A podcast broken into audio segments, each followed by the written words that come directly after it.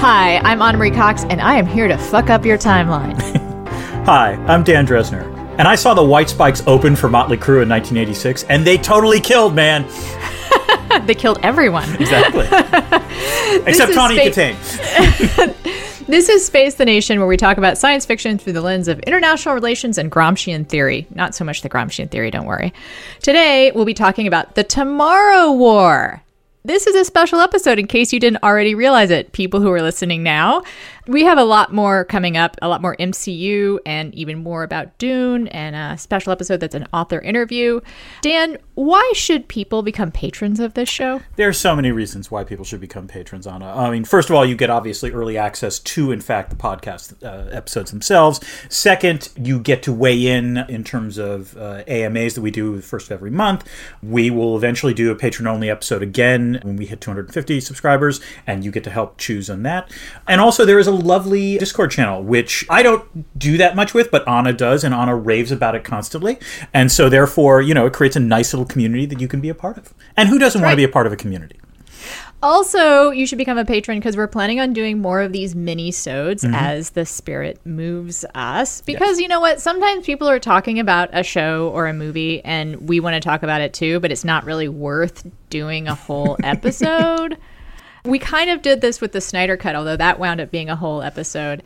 Dan, what are we talking about today? We are talking about The Tomorrow War, which was released on Amazon Prime, starring Chris Pratt. Clearly was a movie that was intended to be a big, I believe, Christmas release, but because of the pandemic, wound up going to a streaming service uh, a little earlier than expected, perhaps. And I will just add a little anecdata about why I thought we should do this at least as a mini-sode. One is that I follow a bunch of conservatives on Twitter, like you should. Everyone should follow people they don't agree with. And one of them was raving about this movie, which I had already seen at that point, so I was like, weird. and then when I went to go see Black Widow, there were these two very dude bros sitting next to me, like gimme caps and everything and they were talking about this movie before Black Widow started and how great it was. So I think this is where whenever you have like this kind of weird popular thing that's actually not that good, Yeah, I think it's so worth talking about. So the way I would put it, and I, here's well, I'm trucking in my academic stuff, which is to say that you know. Card to the table. This was a bad movie as far as I was concerned. I mean, there were a few good things in it, which we will get to, but it was mostly a really bad movie. But that said, I have been in many an academic seminar where someone has presented a really bad paper. And it doesn't matter. The seminar is awesome because essentially everyone around the, the table knows why the paper is bad, but they disagree on the various reasons why it's bad. And that actually produces a legitimately interesting conversation. And therefore, much like the Snyder Cut, this is worthy of its own conversation, I guess. Also, I would say that this is a little selfish of us because we're contentizing conversations we would have anyway. like Dan and I do talk about stuff offline, like not on the podcast, and it would be something like this. So now we're just deciding to let y'all in on the conversation. Cox Drezner, the basement tapes. That's right. I'll just tell a little more about the story that I found by Googling. There's not a lot of backstory here.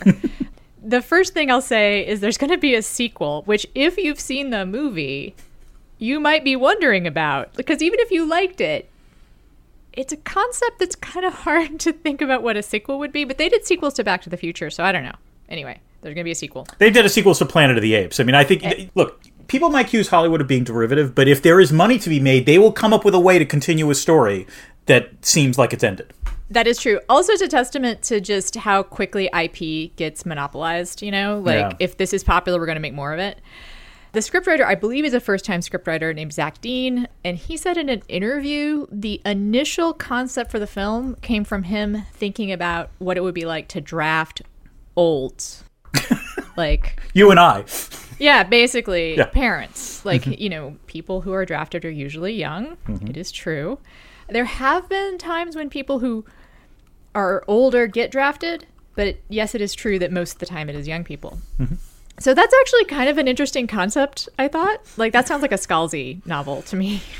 I guess, yeah. And you could kind of just go. I think that you could kind of just go with that in some way. but instead, they larded on a whole shit ton of other things. There's a bunch of other stuff. And including a lot of other IP content. There's no other way to put this. Like one of the fun exercise, I one of the legitimately fun exercises I think if you watch this film is to figure out how many other films it's ripping off. Yeah. Yeah. Yeah. And the other thing he said that I thought was interesting and maybe a little IRE Mm-hmm. is that the white spikes were supposed to be completely like amoral, purposeless killers. Hmm. Like a virus more than like an enemy. Except it turns out they're biological weapons. Yeah, So- maybe also that's bad screenwriting then because that is not how they come across. There's no other way to put that. I mean, you know, I, I get that. They do come across as like wanting to kill. Right, but- but right? there is, beyond like- the needs of breeding and food. Yes, except the problem is is that the guy clearly had watched Aliens and so had to put the mommy like white spike Right. in there and that creates a problem because it means there's differentiation among the the white spikes. It means there's gender. It, it automatically it doesn't exactly humanize them, but it does make you think about their structure a little bit. and it does give them some set of values Right, presumably. right Yeah, or Like, purpose. uh, purpose yes Yeah. so anyway zach may work it out his issues in the next who Possibly. knows I can already And- conceive, by the way, of how he would actually do a sequel, but we'll get to that in a little bit. all right dan before we get to all of our other comments Yes. we actually are going to do a new thing here you're going to do first half of the movie and then i'm going to do the second half of the movie Yes, we're going to tell the plot. So, to be fair, if you are listening and you have not seen this movie and for some reason want to Oh, be God. surprised, go watch the movie and then come back if and you talk. want If you want. it'll want- be funnier it'll be funnier if you watch it It will be a little funnier if you watch it. On the other hand, if you don't want to waste two something hours of your life, you can listen to this, and we are about to fill you in on what happens. So, the entire th- like this is a pretty thorough It's a thorough this is a pretty thorough summary Yeah, yeah. actually okay, so meet Dan Forrester, who is played by Chris Pratt. He is your typical ex Special Forces aspiring super scientist with rock hard abs, an adoring wife and daughter, and a great sense of humor and some father issues. He is hosting a Christmas party in 2022 and watching the World Cup being played in Qatar when, whoa, soldiers from the future appear on the pitch and say they're fighting a war 30 years in the future against creatures called the White Spikes, and they're losing and they need soldiers. So, fast forward 12 months, a worldwide draft has been instituted, and Dan gets drafted. The deal is that present day soldiers serve for seven days in the future and then are automatically sent back. The bad news is that the attrition rate is somewhere like 80 to 90%, and Dan's company lands in an overrun Miami, overrun by White Spikes, and most of them don't escape. But Dan and some of his friends do. Still, the situation is pretty grim. There are only 500,000 humans left alive. Apparently, all of them are American and speak English. So, Dan meets his daughter Muri, who is now all grown up and is your typical super genius scientist smoke show played by Yvonne Strahovski. The two of them capture a female white spike who has heretofore been impervious to toxins. Muri successfully engineers a toxin and asks Dan to take it back in time to mass produce enough of it to kill all the white spikes because in the future, mankind is on the brink of destruction and they don't lack the facilities. But the mommy alien, I'm sorry, I mean white spike, calls all the boy white spikes and they overrun the offshore base just as Dan's week is up and he teleports back to 2023. The base in the future is overrun and therefore there is no more time travel. Dan returns to 2023 with this precious cargo, but since there's no chance to take it back to the future, no one seems to care, and apparently NATO is disbanded. Sure, okay, whatever. I'm going to say a lot more about this later. Um, Ana, do you have any thoughts about the first, you know, two thirds of the flick? it's hard not to talk about it's hard to save the criticisms right Yes. because like there's so much ridiculousness Mm-hmm. i'll just stick with sort of the overall the typical ex special forces super scientist with rock hard abs part which you know sure i guess Yeah. like you need to make a movie It's a movie. I get. I kind of get that. Yes. Okay. Fair enough. I think the thing that sort of blew me away about the they come from the future thing Mm-hmm. is like that's just a in that is an interesting idea kind of right Mm-hmm. Yeah. And i have to have a little bit of respect for the way they just toss aside the whole time travel conundrum issue.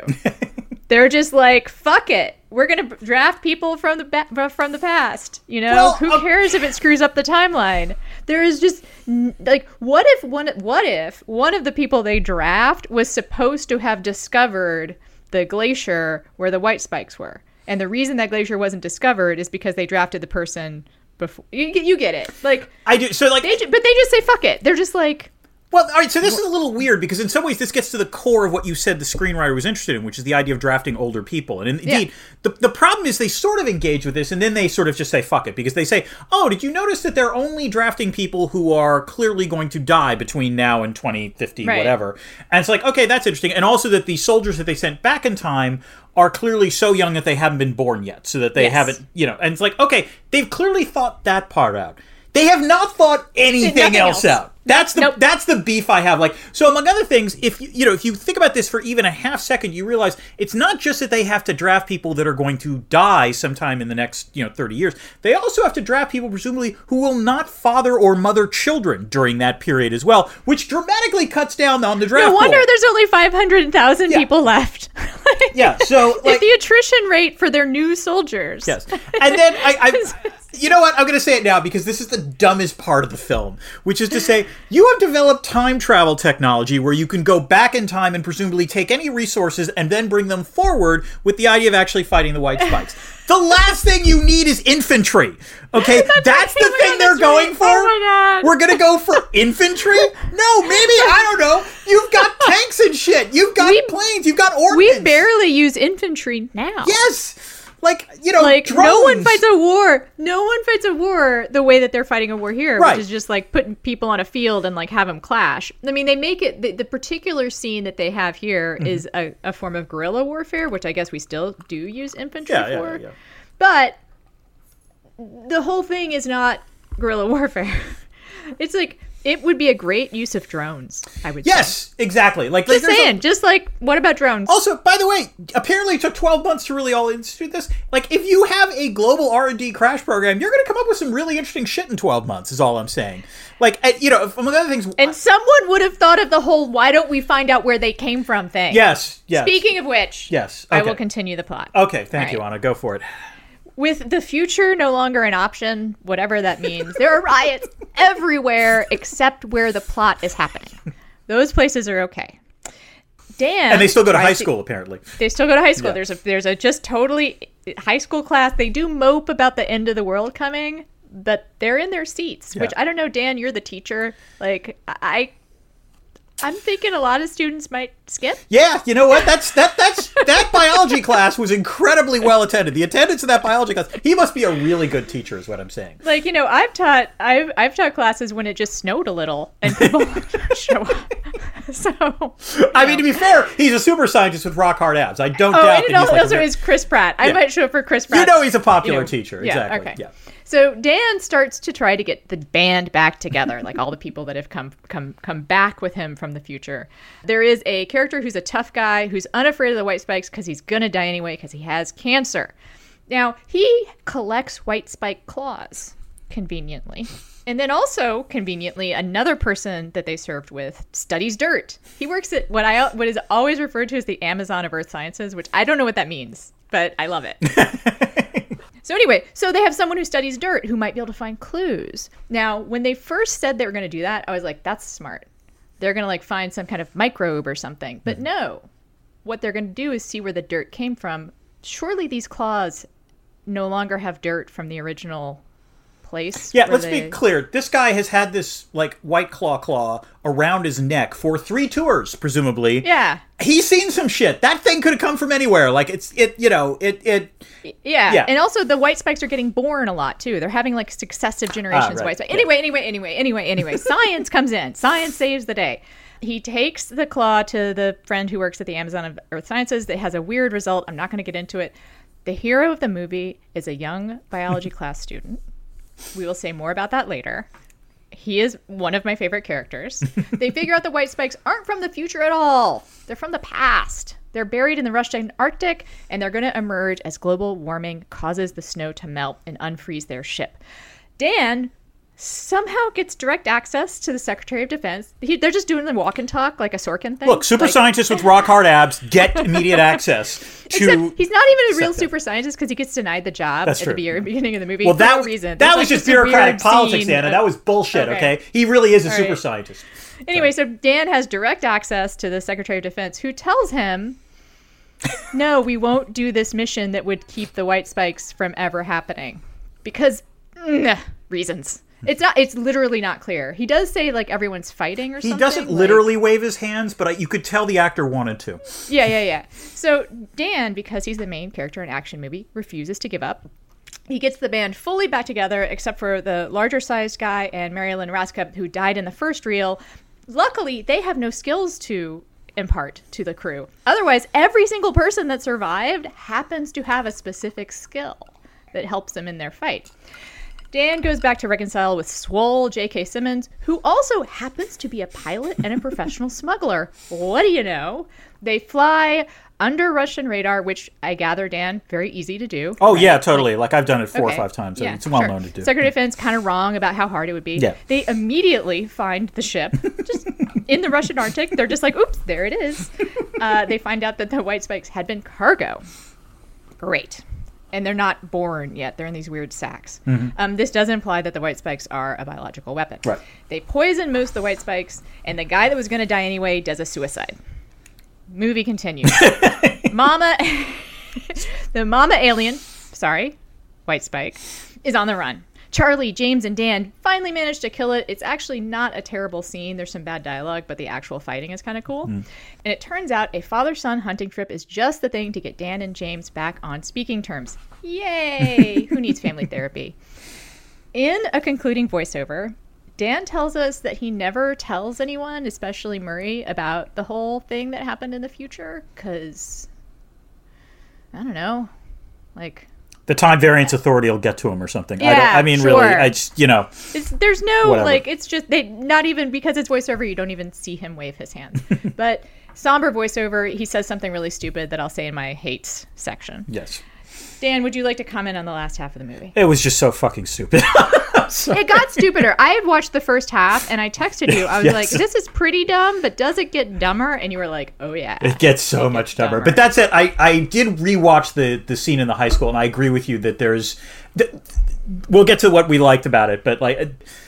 Yeah, like the only thing I will say is that I can see where they're going to come with the sequel on this because the sequel presumably is you think there was only one ship that crash landed on Earth and that was oh, frozen. You know there are going to be others, and furthermore, presumably the other interesting thing is that I suspect they're going to like it's going to be like Alien Prometheus, where it's like we need to know about who are the pilots that were carrying this cargo, and I'm sure they wind up being the villains in the next in the sequel, whereby like, somehow the white spikes are weaponized against them, or it becomes an Alien v Predator thing or something. I am really glad that we have this somehow documented so we Yeah. can look back at it to see if you were correct. Fair enough. Yes.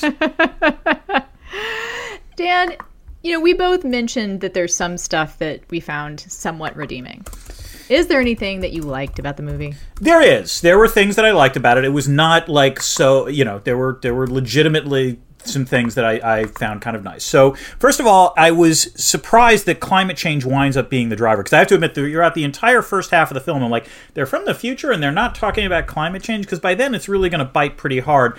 And this was literally the only subtle thing in the film is that it turns out that climate change That's correct. Is- like they it- don't. That's the one thing they don't bang you over the head. Right, with. exactly. Like- it, it turns out that climate change was the driver, but they didn't. But in a sort of funky way, in that the white spikes had landed here, cent, uh, you know, millennia ago, and it was only as the Russian, you know, Arctic was melting that it comes out. So, so perfectly fine there. I like that. I really like Sam Richardson, who plays Charlie, the best friend. The scientist, The one of the scientist. scientists, the- one of the hero scientists. Let's say that that's actually kind of a cool thing. I have to say, there. also, like, you know, the Black Nerd Hall of Fame in movies is not huge, but he is immediately, like, inner circle in that. He was really good. Uh, he was particularly good in that high school scene. I thought that was quite Yeah. good. I also thought J.K. Simmons was excellent, but I'm going to defer to you because I think you also were a big fan of him. As I said, there was some effort to explain who was going to be drafted, but actually, the more I think about this, the more it pisses me off because it was like, hey, we've made an effort. Oh, it's break for lunch. We're not going to think about this anymore. That's literally. we solved one part of the time travel conundrum, but you know what? Fuck it. Yeah, like they didn't like they didn't do any of the work. The one thing I will I, I liked about the final scene or the final like action scene is that you know was Chris Pratt telling the Mama White Spike to die, and it was such a bad line that they actually acknowledged it in the script, where J.K. Simmons says you know, you actually said that. Like, you know, it's like I th- actually thought. Did that, she die? He was like, you told her to die and she did. yeah. Why didn't you say it sooner? Exactly. Yeah, that's a good line. That was a That's good line. I thought that was Yeah, well good line. done, and it was it was a nice sort of play off of like normally cheesy action movies.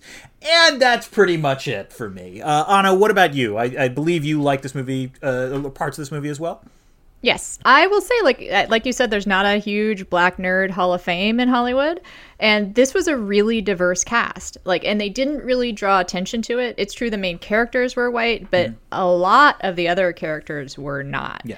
And And some of them stayed done- alive. Not all of them died. And also, and that was not like the sassy one Right. either, or like the street tough one. yes, the street know? smart one. Yes, yes. Yeah, Yeah. yeah, So I appreciated that, Mm-hmm. and I appreciated that the scientists specific- specifically were people of color. Right. I thought the white spikes sometimes looked kind of cool. I have to say, like the first sight of them, I thought was pretty Mm-hmm. scary. Also, when they overrun shit Yeah. at the at, at- yeah, when the the oil rig or whatever the when that they're at the oil rig Yeah, or whatever. Like there's a scene of White Spikes taking over a cruise ship. Never mind where the cru- how the cruise ship got there. Let's not. Nope. Nope. Nope. I just like bad things happening to cruise ships, frankly. So I yes, kind of do yeah, too. Yeah. You know, so maybe it was just like a ghost ship like floating around. Anyway, so they overrun a cruise ship, and then there's another scene of just like when all of the white spikes like rise up, and it's like ants overrunning a hill or something, and Mm-hmm. they go into the protected area the offshore oil rig. Right. I mean, Chris Pratt, like.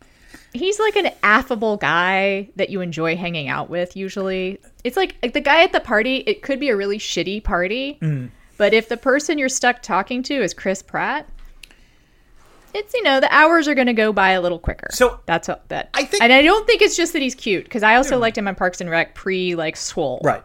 So here's the thing. I think I agree with you, but this also was one of the things that pissed me off about the movie because yes, Chris Pratt is fine in it. I don't have any disagree, you know, objection to that. He's Chris Pratt. But- I mean, he plays the same character all the time. But Right, but in this case, I think what they actually, what the what the movie failed to do was exploit his Chris Prattness. Like you could have taken Tom Cruise and put him in that role, and it wouldn't have been that different. You could have taken any generic action star and put him in that role, and it wouldn't have been it- that different. Like we imported a little bit of Chris Prattness just because we know his other roles and so forth. But I actually didn't think the role itself was all that interesting. Or let me I agree. Yeah. And I it's funny, the way that they could have done more with it though is to actually just do more Chris Prattness, which Yeah. would be to have him a little more self-deprecating. Right. Like because that's the kind of funny. Although it's he's been swole for so long, Yeah. like it's now no longer. Oh, it's the guy that used to be the nerd who's now Right. hot. Well, he was hot when he was a nerd too, but you know, who's now got muscles. Right. That was kind of the joke of his characters for a while, and now he's just now he's just hot. Yeah.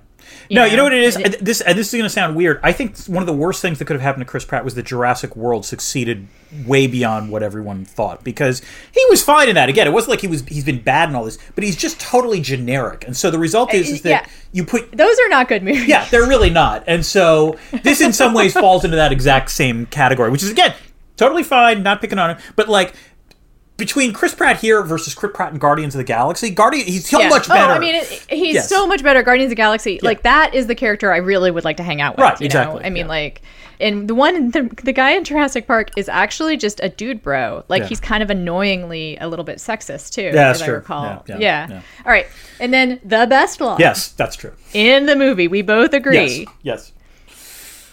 they have to go to the kid who's obsessed with volcanoes, which is a little bit of a joke at the very beginning of the movie. Congrats on you know Chekhov's volcano obsessive. Yeah, right. yeah. So they go to him. He has the answer. They, they're like ever waiting with bated breath. What can he tell us about this weird dirt finding? And Charlie, the Played by Sam Richardson. yeah. the, the guy from the Amazon of Earth Sciences, says, I would have killed for a moment like this in high school. And that I I laughed out loud. I did. I, re, I I legit laughed out loud as fellow nerds. Yes, no, no, we. I, I was like, I'm right there with you, Charlie. You are absolutely correct. Same, totally. Like, yeah, I was. It was that one moment where I like, okay, I'm enjoying this, like, you know, and not in a, a so bad it's good way. All right, so Dan, I'm going to ask you a pop question, pop quiz. Yes. What would have been your specialty, like the area of expertise that if the whole world depended on it, you could, you would have been the person they called on, and would be the unexpected area of knowledge. Oh God, it would have been decoding something. I think, Like if there was some code and I had to like Were you like a obsessive code breaker? no, I, like I, I'm not sure. I'm trying to think what I really. Obs- I mean, I was obsessing about history mostly, so it would have had to been like some like something about ancient Rome, maybe that would have like. See, that's cool. Yeah, that's cool. that like if been it. like I I can I I like that because mine would be like C.S. Lewis trivia, like. But I think this is a good nerd question. We should ask this. We should ask this on the Discord or uh, on the uh, Patreon Yeah, page, like- which is what is your like what was given your Someone is- given your high school saying- skill set. What is the the what is the category of knowledge that like if the future of the world hinges on it, you would be able to say, yeah, I got this. Don't worry. Yeah, I, and I'm trying to think of what the situation would be that like the C.S. Lewis trivia would come into. Oh, I'm sure. Like no, it could be like a mastermind terrorist who was also obsessed with C.S. Lewis, and therefore like all the code names are like C.S. Lewis. yeah, or yeah, like yeah. that. there we go. Yeah, Yes. yeah. Okay. I did enjoy J.K. Simmons, who is always good. So I don't know how I feel about this whole character or comic actors getting super buff Hmm. thing, which is apparently kind of happening. Yeah. it's because they get cast in Marvel movies or I guess action movies. Mm-hmm. But uh, the best example is Kumail Nanjiani, Nanjani, Nanjani, I'm I think. Yeah. Nanjani, who documented his journey on Instagram, and I do think he was pretty upfront about like I don't think I can sustain this. I don't think it can be sustained. I mean, it sounds like I, I- think there's there are Like you basically can't not eat. Right, or like you can eat like the most bland, like it's just chicken breast the whole time. I mean, I, my understanding, I think Anna Faris, before he she divorced Chris Pratt, said flat out that Chris Pratt was much better to be around when he was chunky Chris Pratt as opposed to swole Chris Pratt, because swole Chris Pratt, surprisingly, was grouchy because he was hungry all the fucking time. Well, also because carbohydrates are actually really important for brain function. Really? Yeah, that's the the Yes! kind of glucose. I know, I right? choose to believe that. Okay. But that's why sometimes people on the keto diet Mm-hmm. like get kind of ditzy and annoying. this explains Like, so literally- goddamn much. Okay. Yeah, it right. Yeah. Yeah. Yeah. Okay. So I can imagine. And yes, people on diets generally are annoying, and I also just want to point out that women obviously have to stay on these diets. Like the men in Hollywood are allowed to be like swole for one movie, you know, go off of it, not be. Although that's so not enti- like I, and then That's not entirely true. Like I remember reading Drew, Drew Barrymore did this. Like when she was doing Santa Clarita Diet, she would have to diet to get into you know Santa Clarita Diet shape, but then she would totally like go back to like mom Drew Barrymore for six months and then have to go back. I'm not sure that's I really think healthy. there's a, I think there's a lot of demands on women in Hollywood to stay. I'm not going to deny that that fact. not- yes. that are not made of men. But Although- anyway, okay, yeah, all right, I'm good. No, wait, no, I'm not going to let this go. I actually think, Okay. No, I, I literally, I, this is something that I think has changed over time, and I think perhaps Marvel is among one of the reasons, which is Oh, yeah. you are now seeing more like, you know, more men in these kinds of movies have to essentially, I think, conform to certain body types that are really hard to sustain in a way that was not true, I think, 20 years ago. Is the way I Mm-hmm. and this is why actually the percentage of men with eating disorders has skyrocketed Yeah, in the I past bet. 20 years. Like this is like a serious this is I'm, I'm not denying women have it worse. gen- genuinely serious issue and I, I kind of don't want to say women have it worse because you're right. No, no, I, I think women do have it worse, but like it's gotten worse for men. Is my point. That's what I, all I'm trying to Yes. say. Yes. Yes. Okay. Yeah. I think we can agree I think there. we've agreed. Excellent. Good. All right. Speaking of J.K. Simmons, though, the other great line is he is referred to as conspiracy Santa. I laughed out loud at that one too. Yes. Uh, also, I think that final battle is actually pretty well done in terms of like fight choreography.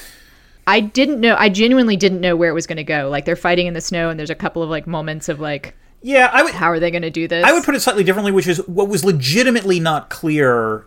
And maybe this is a credit to the screenplay. I wasn't. Sh- I was surprised everyone lived who did. Yeah, I was I expecting too. someone to buy it. I was particularly expecting, and, and maybe this is because actually it plays on previous action movies, but like you would have understood if Charlie died because the minority character often tends to die because he's sacrificing himself and so forth.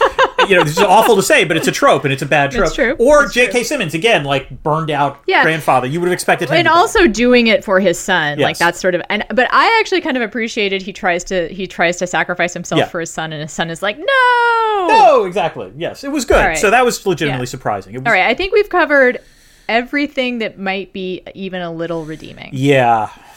All right, Ana. Let's. oh wait i got one Oh, I got oh, one wait, other wait, wait, wait, wait. they're watching the world cup which- no, that pissed me off too because the World Cup is No, in it's kind of it's funny. It's like, and also maybe in a two years act- actually will be the thing that like everyone tunes into. It will be, but like what pisses me off is that so I, this is the IR part of me, which is the World Cup is in Qatar, frankly, for incredibly corrupt reasons. FIFA Oh, yeah. is No, like and slave labor built the this. yeah, stadium. slave labor built the state. There are the human rights abuses in terms of building them, and also it never made any fucking sense to actually ever have the World Cup in Qatar. Oh, and it's also too hot there too, Right, exactly, which Or is why it was in move Christmas, so, at like- one point they were going to. Yeah, that's right. That's why it's in to Christmas. They actually there is actually a line in dialogue in the film about that. But basically, like all it reminded me of is just FIFA is the absolute worst, and like literally, people don't trust international Yes. organizations in no small part because FIFA is so fucking corrupt that you can't even get me started with it. So. The Olympic, the International Olympic Committee being a close Yes, second. exactly. So, but yes, but that right. so, but I grant you that was a clever sort of signaling focal point thing. Yeah. No, Right. Ana, however, let's get to the again. Like, even though we're we're talking about the stuff we like, there's the stuff that we hated sort of creeping in. So let's get to what we actually hated. Ana, how, tell us how you really feel about this film. So, just off the top of my head, the first thing I came up with is when Chris Pratt and his daughter, grown daughter, Right. like do the action hero thing where they're like, let's go back to back. and it just feels weird. Like, it's like, it just feels like blood. It feels even though they're fighting the white spikes, Right. it feels somehow a little bloodthirsty in this very odd way, like that kind of goes against father daughter. I don't know. I just didn't like it. That's interesting. Very Okay. soon after that, we get a no, like a classic. The main character loses someone, no, and also she goes down into a fire in a fiery Mm-hmm. Yes, thing. It's yeah. a, it's like a cut and paste scene, basically. Yeah. Yeah. Also, the fact that the riot there's rioting everywhere except Northern California. So Yes. they have a ragtag band, as is required in, in these kinds of movies. Mm-hmm. Unclear where they get their equipment. Again, I suppose it's from the Amazon of Earth Sciences, whatever that means. Or the actual Amazon place, for all we know. Like, the actual Amazon, too. Like the the world is riding, but Amazon is still functioning. You know. and of course, like their Scooby Gang have all the exact right skills. Right. You know, they do have a remarkably easy time getting into Russia. Yeah, that was some bullshit there. that was some real big bullshit going on. I mean, like, I don't care if you're J.K. Swole, J.K. Simmons, and like an expert at smuggling. I'm pretty sure you're not an expert at smuggling yourself into Russia. Yeah, I, mm, I think so. Russia's not And- competent about a lot of things. D- defending their airspace, yeah, they're going to be a little pr- pretty competent about that. I think. And speaking of them defending their airspace, the whole like no one would have noticed the ship before that apparently is creating a huge magnetic anomaly field. Yeah. Russians like to look in their own space a lot. Yeah. They know their they know their resources, Yes. let's say. Right? like that's I guarantee John you. McCain once described Russia as a like a gas station with a flag. gas station like with that. nuclear weapons, I believe. Gas Yeah. station with nuclear weapons. That's right. Um, so they know what their resources are, and I sort of have a feeling they would have found this. Yes. Maybe there is. It is like a weirdly, how do I want to say, America First movie, given the circumstances. Hmm. When they talk about going, going to find the ship, they all agree, and I'm going to quote here: "If we get the world governments involved, it'll be a nightmare." I mean, Dan, that's Super Friends level bad dialogue there. And also, I mean, they apparently just got together for a world draft. You know, a world draft that curiously only has Americans in it that we can see Yeah, anywhere. yeah, Yes. right. But apparently, there was this, uh, you know, literally unbelievable level of world cooperation, and you get a chance to go back and destroy the white spikes before they happen. But no, don't get the world governments involved. Damn it. and then in the in the voiceover at the end, I think it's meant to be meaningful. Chris Pratt says, "It turns out my best future was always right in front of me." Excuse me, This is true of all futures. This is right this now. is Yeah. this is true. This is just a true thing. Like, you know, you know, what would have really been better? where was he looking for it before? You know, it would have been better. Like- it would have been better if Chris Pratt had closed when he's like, "You know what I learned? You have to live your mile. You, uh, sorry, you have to live your life a quarter mile at a time." He should have just totally stolen the Fast and Furious line. Like, or just I enjoy enjoy the present. Right. I mean, that Live would in have the been moment? lame. I don't know, yeah. but at least would have made some sense. Like, the lesson of my best future was always right in front of me is like, yeah, mm-hmm. yeah, yeah. Okay, Chris. Next thought. Yeah. And then I already said like I don't, I don't immediately see the sequel, but you know people will do anything for the right IP. So Yes. Dan, your turn. Oh God. Okay, so I, I've already complained about Chris Pratt, but again, Chris Pratt's performance is fine, but like it's just a waste of talent as far as I'm concerned. My complaint will be the many Chekhov's guns that are just left lying around this There's entire the, the Chekhov's movie. volcano expert is actually an exception. Yes, and I, I, again, like credit, they actually went back to that. But um, so the, the most obvious one is that one of the things we learn about the White Spikes is that they always rest on the seventh day, and it's, They call it the they call it Sabbath. the Sabbath. Haha, very good. That's never used again. Like it, it's it's like a line of dialogue that presumably should be telling us or leading us to somewhere interesting, and yet much like Army of the Dead, when they talk about the zombies coming back after a rain, it's like a premise that just is intriguing and then sort of left on the floor. The parts in terms of the plot that really infuriated me though were the parts between Dan and grown-up Muri, which make no fucking sense whatsoever. And I want to stress this as much as possible. Okay? because the, There is also you. I know what you're gonna say. Yeah, sorry, yeah. sorry. It's she literally says to him, Mm-hmm. "I wanted you here for a reason." right.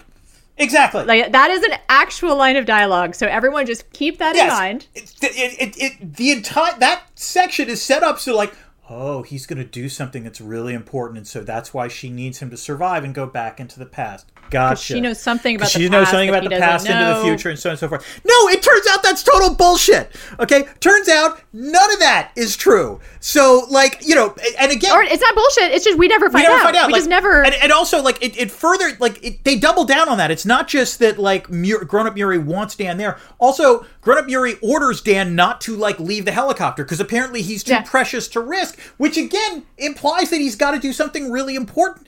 And then he goes off risking himself a lot too. Like it's Right. not like there's never like, oh, I need to think about. Well, no, she gets upset purpose- about that, but like, also, you're right. Like, if he if he had thought like a little bit about it, in some ways, the problem is that he's upset with the bad screenwriting too. Yeah. Clearly, like you won't Also, tell me why. And also, this is the other thing. She doesn't ever. I mean, first of all, it turns out there's no reason. But if there was a reason, you presume she would have actually given it because it would have been the thing to do. I mean, Or or again, she he can't know what it is Yeah, for some reason. it's like- but there's it's just like I I I brought you here for a reason. right. And it turns out the reason is basically anyone could have gone back and reproduced the toxin. Like they've got to mass produce the toxin. That's fine. It didn't have to be him. It could have been anyone. Maybe it's because of his close relationship to the Secretary of Defense. Yeah, there we go. There we go. And I actually, also, like this was the other thing that annoyed me. Like actually, in the very first, like when when the two of them are only talking by radio comms because he's stuck in Miami and he gives his name. She shows no recognition that it's actually her father, uh-huh. which is weird because again, it's not. You you know, Dan Forester is a somewhat common name, but not that common, and also presumably she would have remembered his voice and all of that, and yet it was like someone directed Yvonne Strahovski to say, "Show like you don't recognize this guy," which was weird again. And so yeah, like those were all multiple like sort of plot strands that just never really work. And also, I got another one we haven't mentioned. oh, there's there's one other one I would say, which is Muri. Fi- Muri finally unloads on her father, complaining that he He left them, He yeah. left them. They got separated and then divorced, and then he died. And it's like, I it was it was frankly didn't I mean I guess the whole point is that it's supposed to be family is is really important and but like it's telling to me that even she apologized for unloading on him later. It was almost like the screenplay the screenwriter acknowledging, yeah, that probably didn't work terribly well. I, I was going to say that the problem with that scene for me Mm-hmm. is that there's no indication there's trouble in paradise. Like the family looks extraordinarily happy. Yes, the wife like is like- unusually content. Betty Gilpin does a great job of playing supportive spouse. You know, indeed, so supportive. there's no like so supportive. There's no indication that he, why he because that would have been another way to like have it end is if they're fighting and stuff. Hmm, that's and he goes off Yeah. and he finds out that they separated and it hurt Right. poor Muri so much. So when he comes back, he's like, "I'm never going to take you for granted again." but no, it's just like she shows up to meet him when he comes back, and it's like, "Yay!" No, in fact, she's so Happy. supportive that she's actually the one who figures out, hey, maybe the White Spikes have been there right. before, and like makes a joke about the out. fact of like, now who are you going to give credit to? And he's like, no, I'm totally going to take credit for that. And, The like, man, uh, yeah, and she's like, "Yeah, totally no, cool me, with that. the man." Yes, like you Yeah. know, that's like the ultimate in supportive wives. I want a wife that's supportive. Erica would never support me like that, but now she would. I'm sorry. Um, Now, Dan, we have covered a ton. yes. But I happen to know there's other stuff that made you mad in this movie Yes. that had to do with your day job. Okay, so this is the IR, the international relations in this movie is really dumb and it's rudimentary and it is mostly done through the lamest exposition I have heard in quite some time.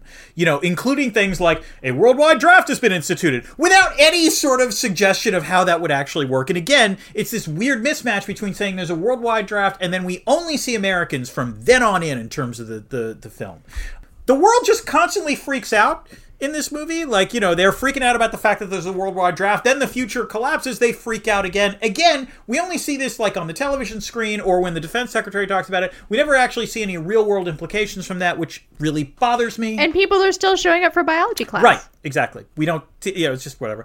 The Secretary of Defense at one point just sort of casually says, "You like, there are riots and like, I love the the thing about the, the the riots in the cities. Like it was Johannesburg, Buenos Aires. I can't remember where else. It was, I have to wonder literally if the screenwriter like put names of cities in a bag and then drew them at random to like you know get the appropriate list. But also then just sort of casually throws in NATO is disbanded a week after apparently the future is gone, or you know they decide to disband NATO. I mean, I'm sorry for fuck's sake. Also, sake. why? Like, Yeah.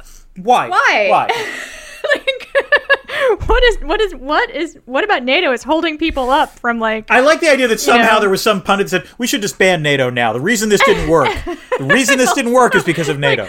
and also as you know famously Dan people can't wait to get out of NATO. All those countries are just like shit I hate this club. Finally, I don't want to be here I didn't want to be part of NATO in the first place. Yes, no one's like clamoring to get in. No. One like it's like yeah we're being sarcastic of people I know. And then finally, of course, as we've pointed out repeatedly, Dan just being able to walk up to the Secretary of Defense, who's apparently just hangs out in an aircraft hangar or something, like you know, Hmm. saying you know, just pitching the plan and so forth, and and like you know, again, Dan is the only one who apparently realizes that this is a thing, that maybe this is the way to go. I, again, I just found that ridiculous. Yeah, it, it, and also uh, just more on the Secretary of Defense thing, which is just another. It's just weird. Like once some a movie starts to bug you in this way, you start to notice everything that's a little Yeah. weird.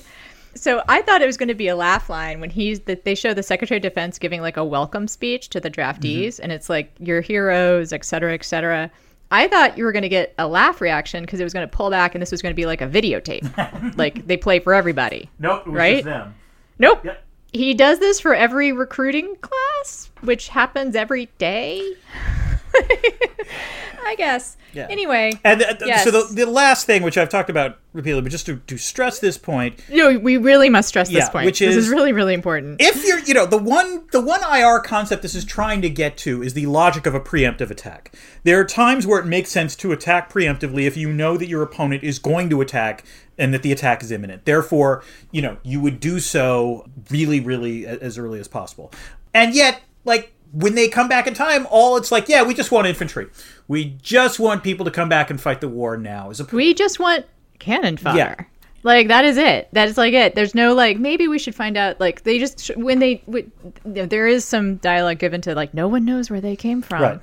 That seems like giving up pretty easy. Yeah, Like- yeah, and also, by the way, a worldwide draft would never fucking happen. I'm sorry, like Oh you know, yeah. Sorry. just you just want to keep up with just keep up with the this would never happen. It's, it would never, it would never happen, and that's why. Like, there was so many lines of like, sort of, you know, cable news dialogue or secretary, anything that anything that you saw on a cable news channel or that the Secretary of Defense said, just remember, just have the phrase "bullshit" running through your head as they're doing this. It was Oh, I know. So I get to do the journalism equivalent of this. yes, fair enough, please. The the anchor mm-hmm. that they have, like doing for one thing, it's one anchor Right, right. that they use for every time they go. I'm sure all the others were drafted, news. but yeah. it's one anchor, and he's like unusually mellow. I kind of thought he was like a sort of off, like a, a, a low rent Anderson Cooper. That was the the yeah, I he does seem like he he's like his the, like his vibe is like also like empathizing. Yeah, You know, yeah. like "Oh, there's riots everywhere. you know, It's like try, it's like FM radio. It's, it's like worldwide riots. there are worldwide riots everywhere. All right, now let's play. People have lost hope. For, people have lost hope for the future. Now let's play this hit by Blue Oyster Cult. All right, Dan. No, no, I'm it's go. my turn. I would say, Ana, like Oh, I've, I've oh. been grumpy for a while. No, no, I've been grumpy for a while. It's your turn to be grumpy. Did you get mad about anything regarding capitalism during this film? The whole time. this movie, in and of itself, is a distillation of late capitalism. It's the kind of mass culture entertainment that is experiential, planned obsolescence, the mental equivalent of pressing record and erase at the same time. Whoa. Whoa. And I do kind of mean this. That was an actually. awesome Like, line of film criticism, frankly. Keep going. Thank you. Yeah. But I do kind of mean it. Like this kind of disposable entertainment is not good. Like it's a little. I mean, we deserve to be entertained. Yes. Especially after the past year. Yes. Sure. But the kind of, the, you know, millions and millions of dollars went into this. and it's literally a forgettable movie. And it's made to be a forgettable movie. There is something about schlock, mm-hmm. right? That, and kitsch. There's actually, there are famous pieces written about schlock and kitsch, about why they're kind of bad for culture. Like, yes, a certain amount of them, whatever. Mm-hmm. But you're, you're creating things just to be bought Right. and they don't have any heart to them. They don't have any art to them. You know, they don't. They're edifying in no way at all. Now, I don't want to get too much on a high horse about this because I watched this movie. but I do encourage people to think about like the place of this kind of disposable entertainment in their lives. And I think it's good to be a thought. I think none, none of us can stop being consumers. Mm-hmm. You know, like I here I am, a person in the world, you know. But I think the one thing that we can do is be thoughtful consumers. And that doesn't mean saying no to everything. That doesn't mean like being a, you know, aesthetic about it. But, you know, like it's good to consider. Like, for instance, the World Cup. It is good to consider that slave labor built the stadiums it's going to be played in. Yes. Like, you should know that. Like, you can make a decision about whether or not you're going to go ahead and be able to enjoy the World Cup knowing that. But I feel like people should know it. So while the phrase thoughtful consumerism is a little bit of a contradiction in terms, I do encourage people to be thoughtful as they consume. Dan. So speaking of thoughtful, the one way in which this movie honestly made me think was probably not what it intended, which is all I kept thinking really watching this movie was counting the other movies and the other intellectual property that this movie ripped off in one way or another or that were that was a subpar version of those films. So we've, we've talked about it before, like the way in which they discover the spaceship and the sort of structure of the spaceship itself seems pretty much ripped off from Alien as well as It's like a Prometheus. beat by beat thing. Yeah, as you like, say. Yeah. This is also clearly a ripoff of Edge of Tomorrow in a lot of ways, the Tom Cruise film, which is a really good sci-fi movie. I would also add, like, like I, I really think that's a high quality film. This is not nearly as good, but the White Spikes in particular reminded me of whatever it was that the Oh. the the Tom Cruise character was fighting. There's a whiff of Independence Day in this film also, Mm-hmm. which is funny because Independence Day was also like derivative of a lot of other movies, but actually like there was some heart in that film, whereas I don't think there is quite as much in this one. There's even in some ways a ripoff of Star Wars in this film because it's all about it's all about someone with daddy issues, Ana. This is all about father issues. It's Muri having issues with with her father, and of course her father Dan Forester having issues with you know swole J.K. Simmons, and so like there's a couple of others going on. I I kind of lost track at one point. Yeah, you know, what makes me a little bit sad about this movie is I feel like Zach Dean Mm-hmm.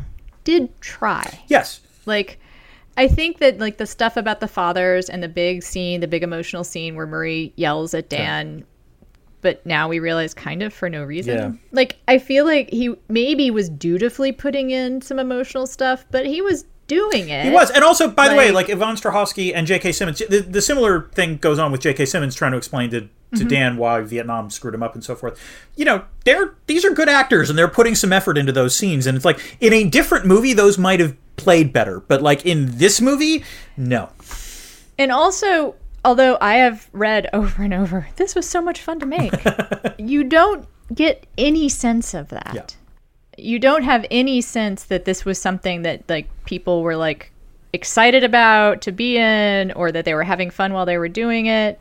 You know, it seems a pretty paint by numbers thing, which sort of gets back to my like disposable, you know, entertainment. I do thing. wonder, like this will be. I, I don't know. I assume this was made during the pandemic. Maybe I'm wrong about that, but like I. I don't think so. Oh, okay, all right. Because like I kind of wonder if stuff that's filmed during the pandemic might not, as you say, might not quite have the same sense of joie de vivre. Just because literally Yeah. trying to do this stuff while you're seeing everyone else wearing masks might be difficult. But yes, fair enough. Yeah, that's true. I don't know, Hmm. but you know what? I don't care enough to look because we're we've spent a lot of time. On a movie that we don't like very much. But we had fun doing it, Ana, and that's the we did have a lot of fun doing Yes. it, and we hope that you had fun listening. We would actually like some feedback about this because I think we're probably going to do more of them. They will probably always be movies. Mm-hmm. Yes. Because we're not going to read a book just to do a mini series. No, no, no. This is going to be basically we will do this for movies and or yeah, movies that come out either via streaming or actually in theaters in which Ana and I maybe saw them and or like saw the trailer and like eh, whatever, and then it turns out they were prompted a conversation. It's kind of like stuff we were going to see anyway, and then we figure out we have stuff to say about yes. it. And I can't think of any like great examples right now. I think the Snyder this was- Cut- This is actually the perfect. The Snyder Cut's Yeah. good, and this is also another perfect example. Right Anyway, so we want feedback, and we will be taking suggestions as sort of you know life moves forward. Mm-hmm. And especially, I would say also if it, there's something that's like in the cultural eye for a moment that everyone is talking about, as they say, uh, we'll just join the conversation. Mm-hmm. Yes. And I think we're going to probably do some of these as patron only episodes because we love our patrons and they deserve to get all kinds of goodies. They really do. Which are, again, getting episodes early. And I think, oh, you get some merch if you join at the upper levels. Right. It also comes out by like months. It's how long you've, how long you've, you've been a patron. access to AMAs, access to the Discord Yep. channel. These are all good things. Early access to the original episodes. And of course, you're paying our engineering bill, which is given to us by Karen, Mm-hmm. who then uses the monies that we transfer to her to pay for the kibble for her puppy, Alwyn. Alwyn. Mm-hmm. So you are helping to feed a puppy if you become a patron. And isn't that really the best? You know, in the future, I think the key thing is you need to take care of puppies, Ana. Yeah. You know what I learned? I learned you need to feed your puppy. You need to feed your puppies. And Dan, on that note, Keep this channel open for more.